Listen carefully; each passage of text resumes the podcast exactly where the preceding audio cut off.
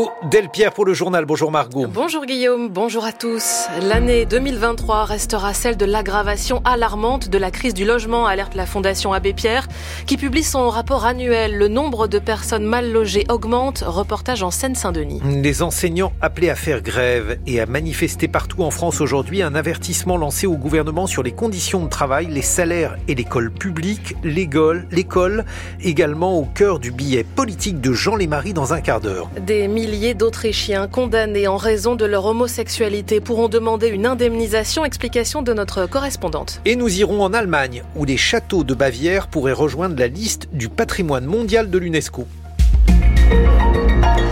La bombe sociale du logement a explosé, prévient la Fondation Abbé Pierre.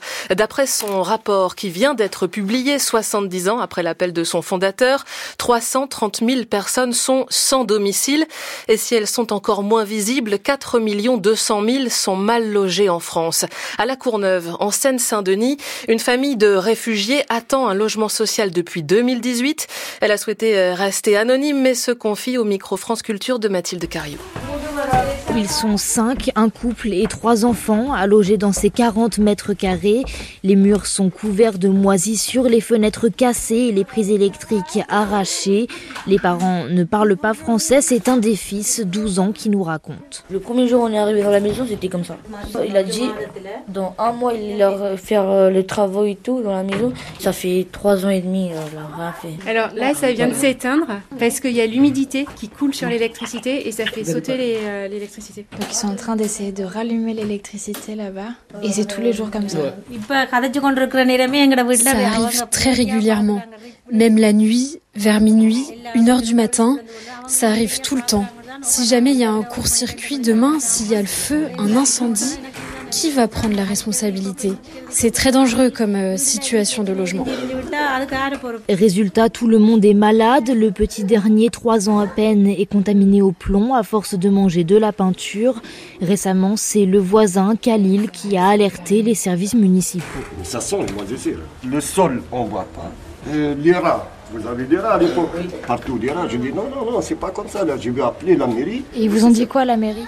Non, ils ont bougé. Mais jusqu'à maintenant, j'ai pas vu d'amélioration. Pourtant, la famille paie ses factures 850 euros de loyer tous les mois. Et malgré le passage de la mairie, de l'ARS, de la préfecture et des services d'hygiène, rien ne bouge, désespère Bénédicte qui les suit pour l'association Comet. Tout a été fait. Ils peuvent pas aller plus loin que ce qui a déjà été fait. Il n'y a toujours pas de proposition de logement La situation est absolument intenable. Si on nous retrouve morts, nous confie la maman, ce sera la faute de l'État. Reportage de Mathilde Cariou. Le logement abordé avant-hier dans la déclaration de politique générale de Gabriel Attal. Le Premier ministre veut un choc d'offres, mais rien qui rassure Philippe Rio, maire communiste de Grigny, particulièrement sensible aux problématiques du logement. Il avait vivement réagi à la loi sur l'habitat indigne adoptée la semaine dernière par l'Assemblée nationale. Sa commune de l'Essonne compte notamment la plus grande copropriété dégradée de France, avec 5000 logements et 17 000 On va plus droit dans le mur, on est dans le mur. C'est-à-dire que ce discours du choc de l'offre, ça fait 20 ans que la politique du logement en France est guidée par le choc de l'offre. Et donc, prendre les mêmes recettes, c'est euh, laisser le marché euh, du logement tout gérer. C'est que le lobby des séparatistes a gagné. Je veux dire que la loi SRU de mixité sociale, 23 ans après, on vient quasiment de l'enterrer. D'abord, on a fait plus qu'affaibli le logement public. L'État, dans sa stratégie de l'offre et dans sa vision libérale du logement, a quasiment tué les bailleurs sociaux. Là où nous produisions du logement public en nombre suffisant, en taille suffisante, en confort suffisant pour toute une gamme de Français. 70% des Français ont droit au logement public. Aujourd'hui, les bailleurs sociaux qui, il y a encore 5-6 euh, ans, étaient euh, euh, les fers de lance de la construction de logements, aujourd'hui ne le sont plus. Ils se font pomper leurs fonds propres, leurs moyens par l'État. Donc, on nous laisse croire qu'il y a un choc de l'offre où on va construire 30 000 logements, mais il manque 200 000 logements. 300 000, 400 000 logements en France. Donc je ne comprends pas comment euh, on peut être aussi euh, têtu et entêté sur ce sujet-là. Philippe Rio, maire de Grigny, avec euh, Mathieu Laurent. Le logement, nous y reviendrons avec notre invité dans le journal de midi et demi. Ce sera Antoine Sueur, le président d'Emmaüs France. Le gouvernement attendu au tournant aussi par euh, les enseignants. Leur syndicat les appelle à la grève aujourd'hui pour dénoncer le manque de moyens et de meilleurs salaires. Le mouvement a pris de l'ampleur et devrait être très suivi après les propos polémiques de la ministre de l'Éducation, Amélie Oudéa-Castera, sur l'école alors qu'elle venait à peine d'être nommée. Ça ne passe pas auprès de Catherine Da Silva, directrice de l'école élémentaire Tao Samrouche à Saint-Denis.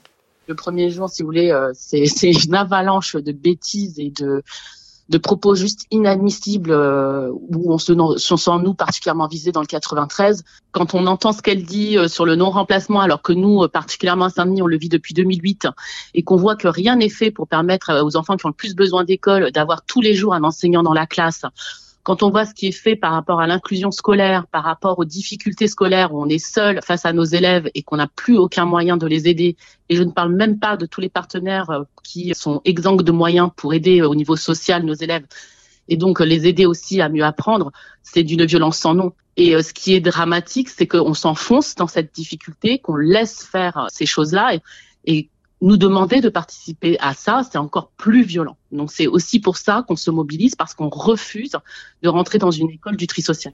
Catherine Da Silva, directrice d'école, propos recueillis par Hakim Kasmi. Le Conseil national du Parti socialiste a validé sa liste pour les européennes de juin. Cette nuit, elle sera conduite par le leader de place publique, Raphaël Glucksmann. Les militants se prononceront jeudi prochain. Plus de 15 000 compositeurs et éditeurs de musique ont été interrogés sur l'intelligence artificielle. L'étude, pilotée par la SACEM, la première de cette ampleur sur le sujet, vient d'être dévoilée car c'est l'un des défis majeurs du secteur culturel actuel et pour les prochaines années, notamment dans la musique, Louis-Valentin Lopez. Premier constat, les compositeurs sont de plus en plus tentés par l'intelligence artificielle. 35% disent avoir déjà travaillé avec l'IA.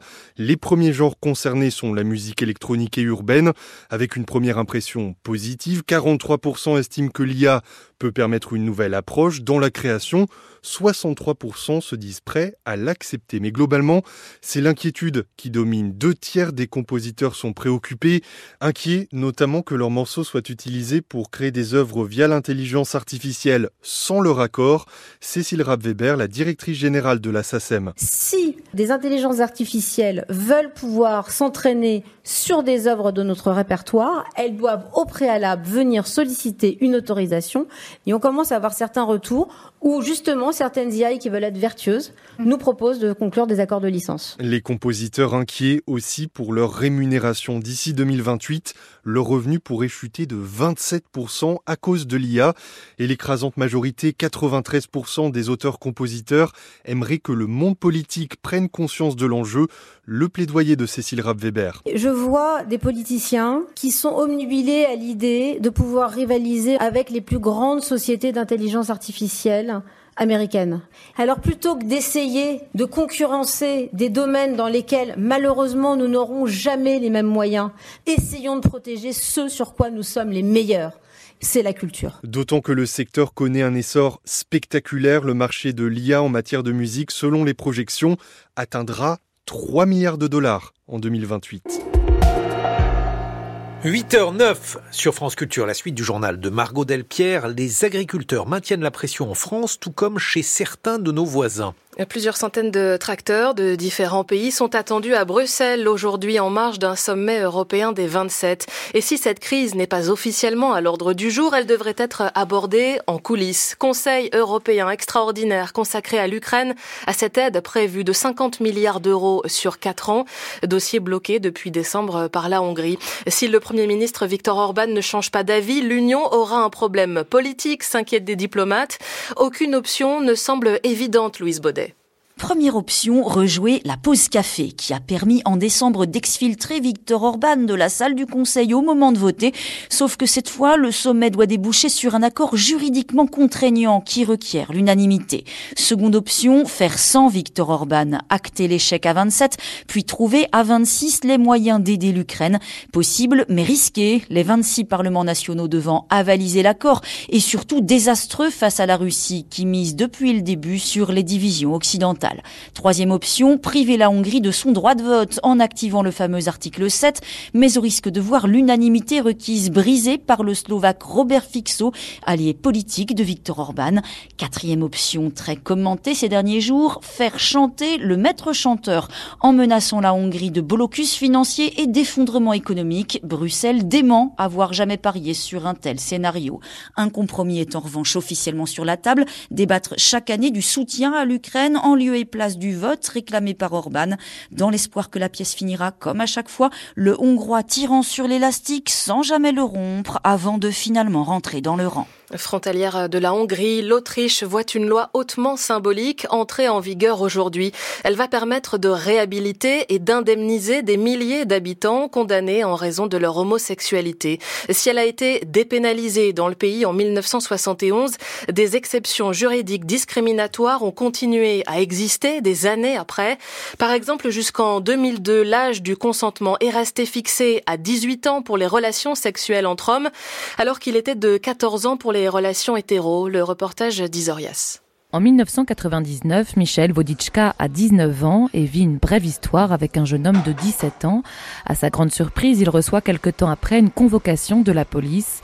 C'est lors de son interrogatoire qu'il décrit comme très humiliant qu'il découvre que l'âge du consentement est fixé à 18 ans pour les relations sexuelles entre hommes. Il sera condamné à une amende. S'il s'estime chanceux d'avoir pu éviter la prison, le sentiment d'injustice demeure 25 ans après. On m'a conduit devant une institution étatique non pas parce que j'ai commis un meurtre, mais parce que j'ai fait ce que tout jeune de cet âge faisait à cette époque, essayer d'aimer, de vivre. Et le pire, c'est que tout le monde pouvait savoir. Si j'avais postulé un travail et qu'ils m'avaient demandé un extrait de casier judiciaire, alors ils auraient lu que j'avais pratiqué la fornication avec un mineur et je n'aurais pas eu le travail. J'ai eu la chance que cela ne se soit pas passé, mais beaucoup l'ont vécu. Ils ont été stigmatisés, marqués au fer rouge, et beaucoup ont été en prison. Il peut désormais demander à être indemnisé à hauteur de 3000 euros, mais plus que cette somme, ce sont les excuses de la République autrichienne qui comptent pour lui. C'est une bonne chose qu'un ministre de la Justice dise aujourd'hui Nous sommes désolés et cela nous tient à cœur en tant que gouvernement que les homosexuels soient traités sur un pied d'égalité, y compris par l'État. C'est d'autant plus important qu'il y a certaines personnes qui aimeraient bien revenir en arrière. Selon le ministère de la Justice, 11 000 personnes peuvent aujourd'hui prétendre à cette réhabilitation réhabilitation.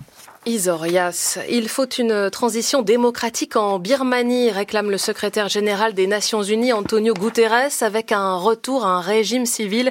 Il y a trois ans exactement, un coup d'État militaire a renversé le gouvernement élu d'Aung San Suu Kyi.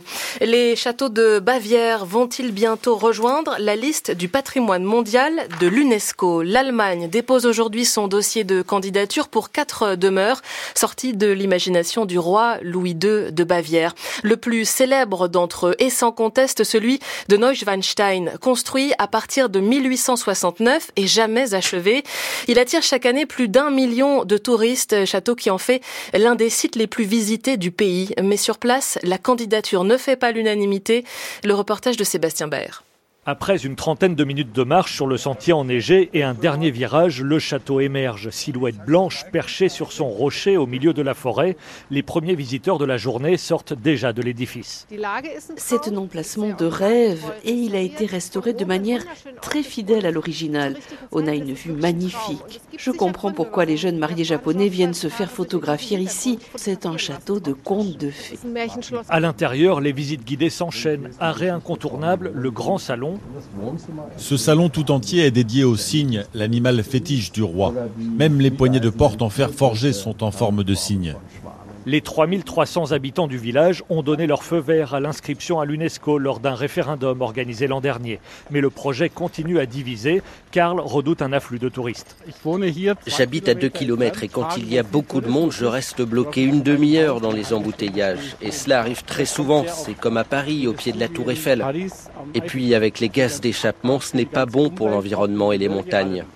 Le maire Stéphane Rinke est lui convaincu que le classement à l'UNESCO permettra une meilleure préservation du château grâce à de nouvelles subventions.